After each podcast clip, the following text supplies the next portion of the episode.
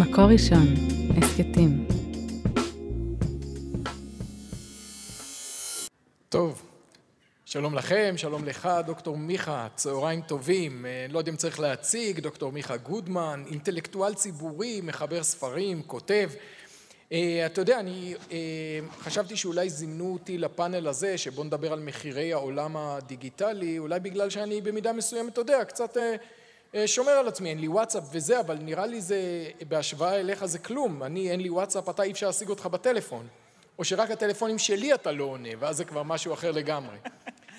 אבל אתה יודע, בוא, בוא נתחיל מה, מהנושא. אתה כתבת ספר, ספר יפה וטוב, מהפכת הקשב, באמת על אה, העידן הדיגיטלי, השבר והתיקון שלו, ואני רוצה לשאול אותך קודם כל, מה הייתה נקודת המוצא שלך? כלומר, אתה מביא בספר הרבה מחקרים על מה הסמארטפון והאינטרנט עושים והוואטסאפ עושים לנו, לקשב שלנו, לחברה שלנו, לריכוז שלנו, ללימוד שלנו, למשפחות שלנו. אני מעז לשער שנקודת המוצא שלך לא הייתה מחקרים. כי תופעות חברתיות מורכבות כאלה מאוד קשה באמת להשיג מספר מכריע של מחקרים, אתה הרי לא לוקח 100 ילדים, מכניס אותם למעבדה, לחצי נותן סמארטפון, לחצי נותן פלסבו, סוגר אותם לחמש שנים ורואה מה קורה. בסוף ייקח כמה שנים עד שיצטברו מחקרים מכריעים ומקיפים באמת. אני מניח שהייתה לך פה איזה אינטואיציה על איך זה במובן מסוים משבש את החיים שלנו, ואני, אם אני צודק, אני אשמח אם תגיד מה זה היה האינטואיציה הזאת. אני זוכר זיכרון אחד, שבו, טוב, יש פה קונטקסט. הספר הקודם שלי, חזרה בלי תשובה, עסקתי בין השאר בשאלות של עושר. ויש מחקר מעניין על עושר. איזה אורח חיים מייצר בריאות רגשית גבוהה יותר, איזה מין אורח... כמו שיש אורח חיים פיזי, נניח אתה מעשן ואוכל יותר מדי ואתה תהיה לא, בר, לא בריא פיזית, אז יש טענה מעניינת במחקר שיש אורח חיים שהוא לא בריא מבחינה רגשית, ואם אתה חי אורח חיים שהוא לא בריא מבחינה רגשית, יש סיכוי שאתה תהיה פחות בריא רגשית, דיכאון, חרדה וכולי. זו תיאוריה של יוהאן הארי. שם נאמר, מה המקבילה של לעשות כושר בחיים המנטליים שלנו, והוא דיבר על מדיטציה. אז במסגרת העבודה שלי על הספר ההוא, אמרתי, אני רוצה לנסות מה זה מדיטציה. ספציפית מדיטציית מיינדפולנס, זה גם קשור לעוד כמה דברים שקרו בחיים שלי. כתוצאה מכך, התחלתי לשים לב לתשומת לב. זאת אומרת, לאנשים הערבים בדרך כלל אנחנו שמים לב באמצעות תשומת הלב שלנו, אבל אנחנו לא שמים לב לתשומת הלב שלנו. והתחלתי לשים לב שזה משאב מובן מאליו, והוא יקר, והוא שברירי. ואז, כשהיה לי יותר מודעות לתשומת לב שלנו, כשאני עומד בתור בקופת חולים מאוחדת, הוא נראה את כולם עם הסמארטפונים, ואני שם לב שאף אחד לא שם לב. ושכולם מוסכי דעת, אז התחיל להתגבש האינטואיציה, משהו כאן קרה לעולם. זאת אומרת, כמו שאולי המהפכה התעשייתית פוגעת באיכות של האוויר שאנחנו נושמים, די ברור שהמהפכה הדיגיטלית פוגעת באיכות של תשומת הלב שלנו. ואינטואיטיבית היה ברור לי שהחבטה, או מילה קשה יותר, הזיהום של תשומת הלב שלנו, יהיה לזה השלכות פוליטיות, פסיכולוגיות, ובמסגרת כתיבת הספר הזה יצאתי לבדוק או לעיין מה יש למדע לומר על ההשלכה הזאת. באמת, כמו שאתה מתאר, אתה מראה השלכות דרמטיות, השלכות של קיטוב, כלומר שאנשים נכנסים לדינמיקה של איזה אלגוריתם מבחינת גיבוש המחנאות שלהם, ובניגוד לדינמיקה של מפגש של אנשים פנים אל פנים, שנוטה לרכך, שנוטה להפגיש, אז כשאנשים מתנגחים באמצעים דיגיטליים קורה משהו הפוך. אגב, אפשר לראות את זה בכנסת, אני זוכר שפעם פגשתי אותך סתם במזנון הכנסת, אני ישבתי עם פוליטיקאי X ואתה עם פוליטיקאי Y, ואחד הדברים שמעניינים שם במזנון הכנסת, שאתה רואה את אותם אנשים שצורכים אחד על השני לפני המצלמות, הם יושבים ביחד ומריצים צחוקים, ואין מה לעשות, כשאתה יושב מסביב לשולחן אחד ואוכל חומוס, אז הדינמיקה היא אחרת, ובעולם הדיגיטלי אנחנו פחות ופחות עושים את זה. אתה מראה איך זה חודר גם למרחבים הכי אינטימיים שלנו. כלומר, אם מי שתחיה משתגעת כשהיא עוברת ליד גינה ציבורית, והיא רואה את הילדים הפעוטים בני השנתיים נתלים באיזה זרת ממתקן גבוה, בזמן שההורים שלהם בוואטסאפ בצד, מה שפעם לא היה קורה, אתה יודע, הזמן שעוד אני ואתה כשהילדים שלנו היו קטנים, היינו איתם בגינה, זה היה משהו אחר. יש אגב מחקר שיותר ילדים נפצעים בגינות ציבוריות בארצות הברית, בגלל זה. ההורים פחות משגיחים, הם, הם במקום אחר. כן, שלא לדבר על תאונות דרכים, שאחרי הרבה מאוד שנים של ירידה בתאונות דרכים, אנחנו רואים נכון. בשש שנים האחרונות עלייה במספר ההרוגים, עלייה עקבית. כן. מספר ההרוגים כל שנה, אנחנו רואים עלייה בדיכאונות, כן, שיעור הדיכאון אצל צעירים בארצות הברית עלה פי שתיים, אה, בחרדות, כלומר, יש כאן משהו שחברה שמבטיחה הרבה עושר, ושהעושר הפך למניע כל כך מרכזי, בעצם לא מקיימת את ההבטחה הזאת. כאילו עשו איתנו עסקת חליפין. אחד המיתוסים הגדולים בתרבות המערבית, אגב, נראה לי שזה לא בתרבות המערבית, נראה לי שזה סיבות אבולוציוניות, אנחנו מזהים בין עוצמה לאושר. ככל שלי יותר עוצמה, יותר שליטה, אני יותר מאושר. העסקה הדיגיטלית היא הפוכה. אנחנו מקבלים יותר כוח, אבל התוצאה היא פחות אושר. זה העסקת החליפין שכולנו קוראים טכנולוגיה. אנחנו נהיים הרבה יותר בשליטה על החיים שלנו, אבל משום מה, מחקר, מחקרים מראים, אנחנו פחות מרוצים מהחיים שלנו. באיזה מובן אנחנו יותר בשליטה על החיים שלנו? אני לוחץ על כפתור ואני אדבר עם מישהו באוסטרליה. זה לא שליטה. כלומר, מה שאנחנו רואים, אני הייתי מנסח את זה אחרת, בסוף כן. אנחנו מקבלים המון מידע. הרי בסוף יש פה, זה אומר שבני אדם אוהבים מידע, אנחנו לא רק יצורים חומריים שאוהבים אוכל, אנחנו אוהבים מידע, אבל זה מידע fast food. כלומר, אם ייוולד במדגסקר עגל עם שלושה ראשים, אני אדע מזה לפני שהאימא שלו, הפרה, תספור את מספר הראשים שיש לו, אבל אין לי שום הקשר. כלומר, אני לא יודע שום דבר על בקר או על בעלי חיים במדגסקר, או על הפרעות גנטיות, או על... אני אוסף אוסף אדיר של מידע fast food, שלא חשוב בשום מקום משמעותי לחיים שלי, ובניגוד לאקסיומה של מדעי החברה היום, שאומרת לבני אדם אין טבע, הכל הבניה חברתית, יש לנו טבע. והטבע שלנו קשור במעגלי החיים האינטימיים הקרובים שלנו, באנשים שלנו, בגינה שלנו, במשפחות שלנו. אנחנו פחות ופחות מעוגנים להם ויותר ויותר מתפזרים. מאוד מעניין, הדימוי שלך של פאסט פוד. קרל נופארט, שכותב על זה לא מעט, הוא עומד מאחורי האנלוגיה בעיניי המפעימה הבאה. איפשהו באמצע המאה ה-20, מעט מהפכת המזון, המזון המהיר. וזה היה מדהים. ברגע הראשון, אנשים תלו הרבה תקוות במהפכת המזון המהיר, בגלל השילוש הקדוש. מזון טעים, זה טעים בפה שאתה שם את הצ'יפס במקדונלדס. זה זול וזה מהיר, איזה כיף. אפילו דיברו על זה כפותר בעיות אה, של פערים מעמדיים. ופתאום תוך עשור יש משבר בריאותי, סכרת, השמנת יתר. כן, אי אפשר כן לעשות מהפכה באיכות המזון שלנו בלי שיהיה השלכה בריאותית. היום אנחנו ברגע מקביל, אולי יותר דרמטי. אנחנו לא ברגע של מהפכת מזון מהיר, fast food, אלא fast information, בדיוק כמו שאמרת. לא מהפכת מזון מהיר, אלא ידע מהיר. ותוך, כשם שאחרי מהפכת המזון המהיר, תוך עשור, יש משבר בריאותי, עשור אחרי מהפכת הידע המהיר, יש משבר פוליטי של קיטוב בכל העולם, ומשבר פסיכולוגי של דיכאון וחרדה בכל העולם. אנחנו עכשיו, רגע אחרי שגילינו את ההשלכה הלא צפויה של מהפכת הידע המהיר. ועכשיו, כמו שבסך הכל גם בן אדם שאוכל הרבה פסט פוד יודע ומרגיש שזה לא בריא, בסופו של דבר אנחנו גם מרגישים שזה לא בריא לנו. כלומר, אתה יודע, כשהיינו ילדים, הייתי מדבר עם מישהו שאיננו דתי ומדבר איתו על שבת, ותמיד היו אומרים לי אותו דבר, שבת, פעם להדליק אש, זה היה עם שתי אבני צור, מה זה רלוונטי להיום?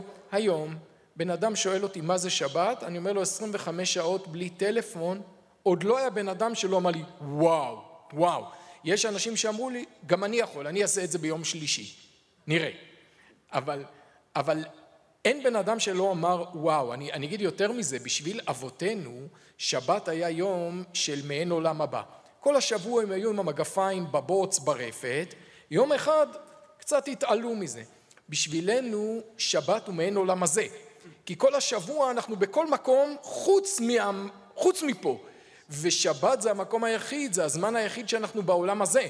שאנחנו באמת צריכים להסתכל בעיניים לאנשים מסביבנו, פתאום אתה רואה, וואו, יש פה צמחים, יש פה אנשים, יש פה... אני חושב שיכול להיות שמחקרים יראו יום מן הימים שילדים ששמרו שבת, כושר הריכוז שלהם יהיה אחר, לפחות יממה אחת הם יהיו גמולים מכל הדיגיטל. קודם כל אני שמח שאתה נהיה בודהיסט. במובן הזה, כן, אני התחלתי במדיטציה שלי, כאילו במובן הזה של, אמ, זה מעניין, דתות מונותאיסטיות תמיד נוטות למכור לנו, למקם את התודעה שלנו במרחבים שמעל ומעבר לעולם הזה. זאת אומרת, אומר, הכוח של שבת זה למקם את ה mind שלנו כאן ועכשיו. עם המים שאני שותה, עם הבן אדם שאני מדבר איתו, עם הספר שאני קורא, עם המחשבות שלי, ובמובן הזה, בעולם שדווקא המציאות החומרית שלנו מנתקת אותנו מהחומר, מהקונקרטי, מהגוף שלנו, מהכאן ועכשיו, דווקא במציאות הרוחנית, אנחנו, של שבת, אנחנו חוזרים לחומר, חוזרים לגוף שלנו, חוזרים לכאן ולעכשיו. זה מהלך אבל הפוך ממדיטציה. בדרך כלל במדיטציה ההתמקדות היא כדי להתנתק או... זה תלוי איזה מדיטציה. מדיטציה של, של הבודה, sati, זה להנכיח את ה mind כאן ועכשיו. עכשיו אתה נושם, תהיה עם הנשימה. יש לך גירוד, תהיה עם הגירוד. טוב, יש מדיטציות שונות, אבל זה כאן ועכשיו. כן, זה מיינדפולנס, כן. לענייננו. אז כן, מיינדפולנס זה גם שיטה פסיכולוגית היום נפוצה ומתווכת מאוד, אבל בואו באמת נדבר על השאלה איך אנחנו יכולים להתמודד עם זה. כלומר, מה הפתרונות ש... שאתה מציע למה שאתה קורא מגפה דיגיטלית? קודם כל, כדי להבין, למצוא את הפתרון, ואין פתרון קל. אבל כדי להתחיל את השיחה האינטליגנטית על הפתרון, אנחנו צריכים לייצר המשגה שעובדת של הבעיה. אז אני רוצה ברשותך להמשיג את הבעיה. הבעיה היא לא... איפה הטלפון שלי? אני רוצה להשתמש בו כדוגמה. עצם זה שאתה לא יודע איפה הוא מפריך את הטלפון כן, כן, כן. אז ככה, אם נשאל אנשים, כולם יודעים שיש חבטה תמידית בקשב שלנו. ואינטואיטיבית, כמו שאתה אומר, לא צריך מחקרים לדעת שחבטה תמידית בקשב שלך, זה בוודאי לא בריא לנפש שלך, ומסתבר שזה גם לא לקהילה ולפוליטיקה שלך. אבל באמת הבעיה היא לא הסמארטפון. יש כאן בעיה עמוקה יותר. הבעיה היא כזאת, וכאן אני הולך בעקבות טים וו, שהוא חוקר בקולומביה, שהמשיג את זה כך. לפני כמה, יחד עם המהפכה הדיגיטלית יש מהפכה כלכלית, והמהפכה הכלכלית זה מוניטיזציה של תשומת לב. זאת אומרת, עלו, מישהו עלה על הצורה שבה ניתן לסחור בתשומת לב אנושית. זה נהיה commodity, זה נהיה סחורה. אמ, כמה עולה חבית נפט? זה כל הזמן עולה, 90? כבר 100. 100 דולר. ויש לי... כולם פה כלכלנים, חבל שנקבתי מספר, בטח הם אה, מתקנים. כן, מישהו מתקן, כן. אז אה, מעל 100 דולר לחבית נפט. וטון נחושת כמה זה? אני במקרה יודע, יש לי משפחה של סוחרי נחושת. סוחרי נחושת? באימא שלי, כן, זה במשפחה, כן. כן. אמ, מעל עשרת אלפים דולר לטון. יש עכשיו, כמה שווה קילו תשומת לב? זו שאלה מוזרה, זאת השאלה שצריך לשאול. מה קורה שתשומת לב נהיה commodity, נהיה סחורה, ששווה כסף? אז, אז טים וו משווה את זה לרגע, עכשיו אני לא צריך להסביר איך עושים מוניטיזציה של תשומת לב, נכון? אנחנו נותנים את ה-eyeballs שלנו, את הערנות הדרוכה שלנו לפלטפורמה, לפייסבוק, והם אורזים את התשומת לב ומוכרים אותה למפרסמים. אז תשומת לב נהיית סחורה. עכשיו, מה המשמעות של התפנית הכלכלית הזאת? אז כמו שנניח לפני כמאה שנה הצליחו לעשות מוניטיזציה של נפט, להרוויח כסף מנפט, ברגע שזה קרה חברות שונות מחפשות נפט. למה? שווה כסף. ברגע שיש מוניטיזציה של תשומת לב, חברות שונות מחפשות תשומת לב. עכשיו, אם זאת ההמשגה, אם תשומת לב כלשונו של טים וו זה הנפט החדש, אז כשנפט שווה כסף, מפתחים טכנולוגיות שמאפשרות להם לקדוח עמוק יותר באדמה, להוציא משם נפט, למה שווה כסף? אז חברות מפתחות טכנולוגיות שמאפשרות להם לקדוח עמוק יותר ב mind שלנו, להוציא משם את הנפט החדש, תשומת לב, למה זה שווה כסף. ולאור זה, צריך להבין כך את המשוואה, יש תעשיית תשומת לב, אם תרצו כמעט כל עמק הסיליקון, כן? קודחים, מחפשים נפט. מה יש לי כאן בין האוזניים שלי? כאן. מה יש לי כאן? זה, מאג... זה, זה באר נפט, זה חבית, זה, זה מאגר מוגבל של תשומת לב. כמה מוגבל? מייחסים לסרגי ברין, אחד המנכ"לים של פייסבוק, את המשפט הבא, יש לנו שתי מתחרים, פייסבוק ושינה. פייסבוק and sleep. למה שינה? כי שינה מק... מגבילה את כמות תשומת הלב הפנויה שאפשר לקדוח. אגב, יש חדשות טובות, אנשים ישנים פחות היום, וזה מצוין, אני ציני עכשיו, כי ככה יש יותר תשומת לב פנויה תאגידי תשומת הלב. עכשיו, אם זאת ההמשגה, אז שימו לב, אה, אם פה יש תעשיית תשומת לב, ופה יש מאגר תשומת לב, ובאמצע יש סמארטפון, מה זה הסמארטפון? הסמארטפון זה, ה, זה הצינור, או המקדחה, או ה... כאילו, זה הכלי שבאמצעותו, או המסך, שואבים תשומת לב ומוכרים, ומעבירים אותו לתאגידים שמוכרים אותו למפרסמים. זאת אומרת, ההמשגה הנכונה של יחסי הכוח זה לא אדם מסך, זה לא אדם מכונה, זה אדם מול תעשייה שמשתמשת במסך, זה לא אדם מול המסך. מכאן יוצא, כפי שניסח את זה חוקר התמכרויות אדם אלתר, אה, אדם הולך לבדוק משהו אחד בפייסבוק. אז הוא מתכנן להיות בפייסבוק חצי דקה. והוא נמצא שם בממוצע 25 דקות. עכשיו, תכננתי להיות שם חצי דקה, אתה שם 25 דקות, ויש אנשים שיכולים להעביר ערב שלם, ואז הם מרגישים מובסים, אמ, הדימוי העצמי שלהם מתרסק, המסך ניצח אותי, הם אומרים. זה לא משפט נכון, זה לא המשגה נכונה. לא המסך ניצח אותך. אלף מהנדסים בצד השני ניצחו אותך.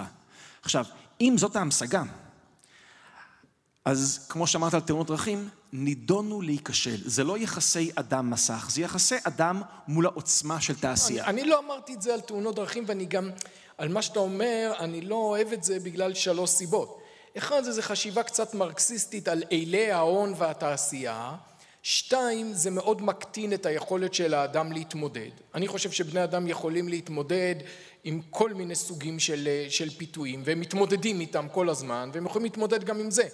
ודבר שלישי שהמסקנה שלכאורה מתבקשת מדבריך זה בוא נפיל עליהם עוד רגולציה שזה השיח בעולם כלומר בוא נקים מועצת הלול שתסדיר את פייסבוק באותה מידת הצלחה שהיא, מצ... שהיא מסדירה את ענף הלול כשהיום פייסבוק בעצמה כל כך מבוהלת מהרעיון הזה שהיא עושה בעצמה רגולציה ומה הרגולציה של פייסבוק? בוא נשתיק את הימניים והשמרניים. ככה בדרך כלל נגמרים הניסיונות האלה אז אני לא בטוח שאני... אה, אז אני רוצה, אני רוצה רגע לנסוע קדימה, כן? בסוף הספר אני מציע כמה מסלולים, אבל אני רוצה רגע אה, להעמיק בעיניי במסלול המבטיח מכל. אם אנחנו מבינים את יחסי הכוח, זה לא אדם מכונה, זה אדם תעשייה. ולעניות יודעתי, כאילו כל מי שמחליט, אני כל יום משמונה מכבה את הסמארטפון, בדרך כלל אנשים נכשלים אחרי שבוע, שבועיים. מה כן עובד? מה כן עובד? יחיד לא יכול לנצח את העשייה קהילה כן יכולה. וכאן, זאת אומרת, וקהילה מעצימה את האינדיבידואלים שנוטלים בה חלק, ואני אתן רגע דוגמה מהחיים הפרטיים שלי, בסדר? ביישוב שאני גר בו, אז אמ, כשהבנות שלנו היו בכיתה ד', היו כמה הורים שהבינו, אנחנו לא רוצים לתת לילדים שלנו סמארטפון, אבל אנחנו חייבים לתת להם סמארטפון. אנחנו לא רוצים כי זה לא בריא ל mind שלהם. אנחנו לא רוצים כי אנחנו לא רוצים להפגיז את התודעה שלהם בגירויים דיגיטליים. אבל אנחנו חייבים. למה אנחנו חייבים? כי לכל השאר יש. זאת הסיבה המרכזית שבגללה הורים נותנים לילד שם סמארטפון. כי לכל השאר יש. אז אמרנו, היי, יש לנו פתרון לזה. בואו נחליט כל השכבה, ביחד, שלא נותנים לילדים שלנו סמארטפון. מישהי כתבה אמנה, קוראים לה שרה לנדאו, החתימו הורים, יזמים, כמעט 90 אחוז מההורים, מגיעה כיתה ד' ופתאום לילדה שלי אין סמארטפון ולא גזרתי אליה בידוד חברתי, לא הענשתי אותה.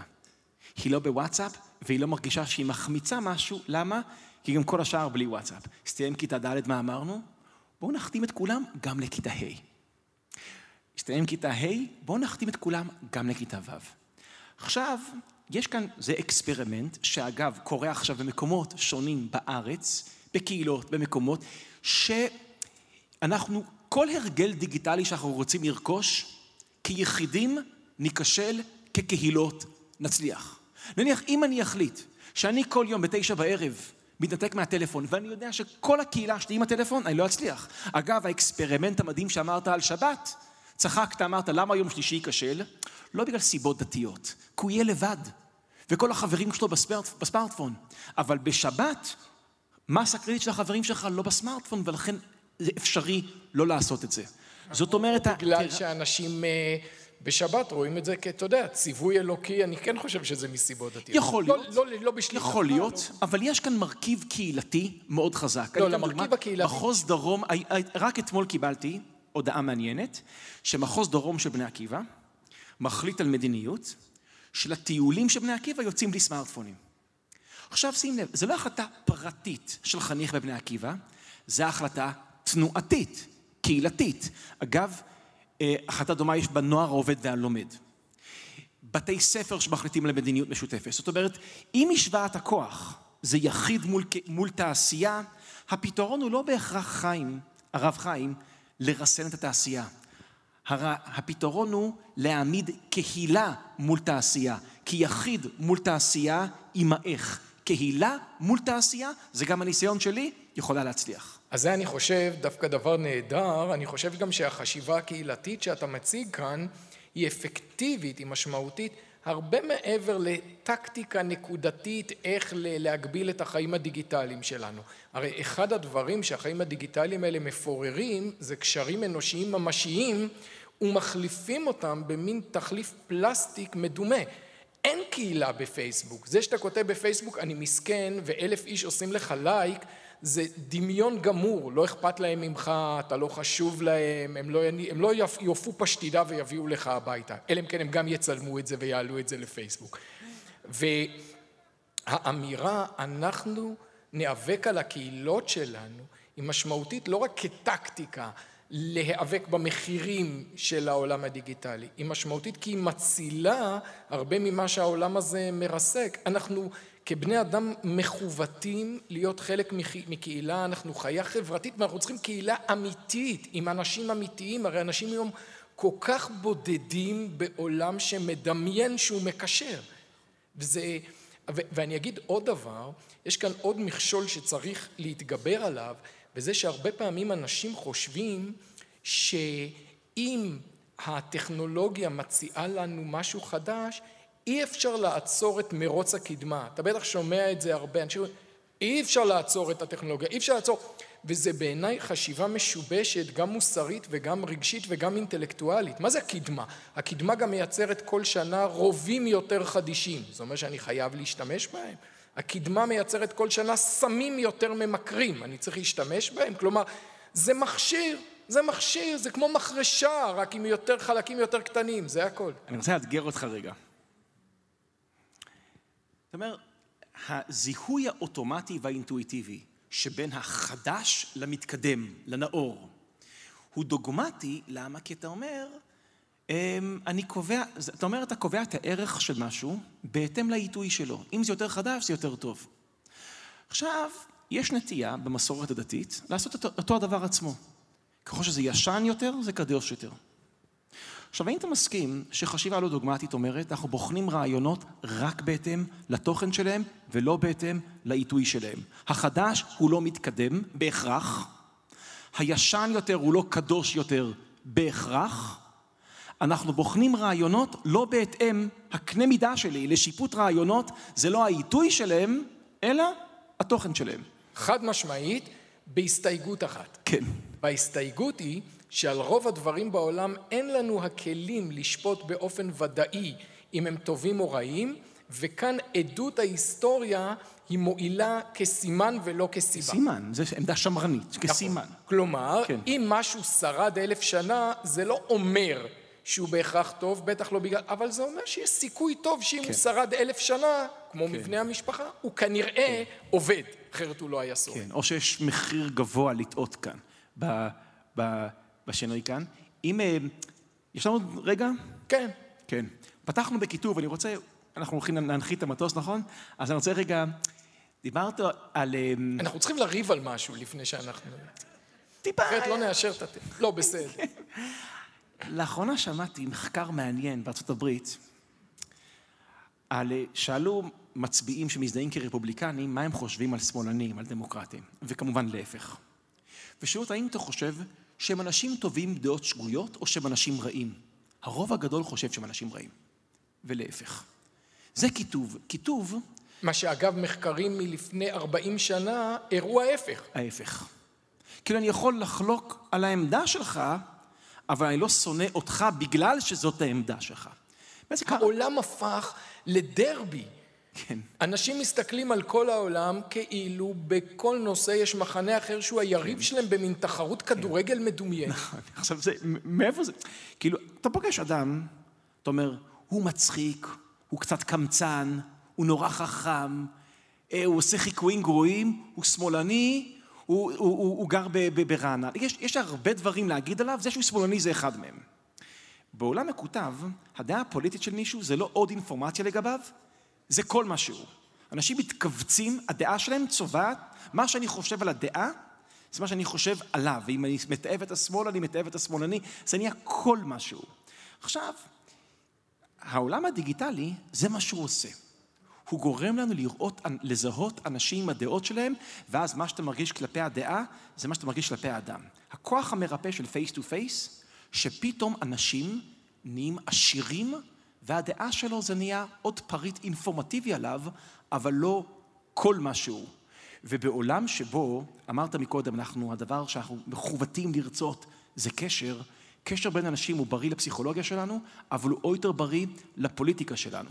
ועולם שבו אנחנו עושים מערכות יחסים בפייסבוק, וויכוחים פוליטיים בפייסבוק, זה לא יכול להיות עולם שבו אנשים לא יותר בודדים, כי הם פחות נראים, ועולם שבו אנחנו יותר מקוטבים, כי אנחנו פחות רואים. אני פחות רואה את מלוא העושר של האדם, אני רק רואה אותו בתור... ולכן, אם אכן, וכאן אני, אותך, אני, אני רוצה לצטט את הרב יונתן זקס, שיש לו הבחנה מדהימה, הוא אומר, אני, אני אגיד אותו באנגלית, אבל בלי המבטא הבריטי, בלי חיקוי של המבטא הבריטי של הרב זקס, הוא אומר, political polarization is a societal equivalent of climate change. כיתוב פוליטי הוא המקבילה החברתית של התחממות גלובלית. כשאני אוהב את האנלוגיה, אני רק רוצה להעמיק אותה רגע אחד. העולם ניצב, העולם ניצב, העולם ניצב היה בו שתי בעיות גדולות, התחממות גלובלית וכיתוב פוליטי. ואגב, הם שתיהם פעולות של התחממות, פה של הביוספירה ופה של השיחה שלנו. עכשיו, התחממות גלובלית זה תוצאה של המהפכה התעשייתית, אבל אף אחד לא חזה אותה, אף אחד לא תכנן אותה.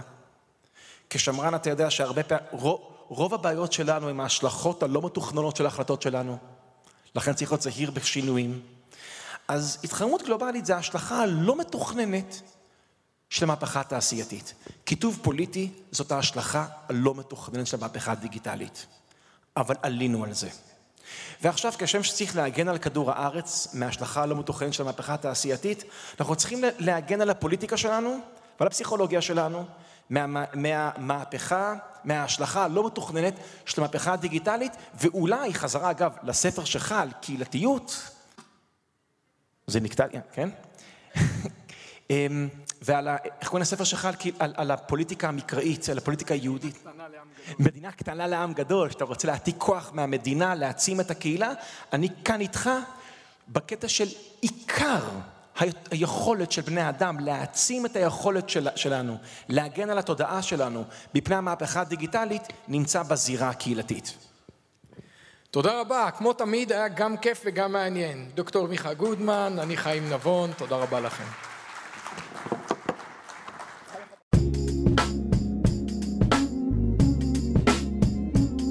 מקור ראשון, הסכתים.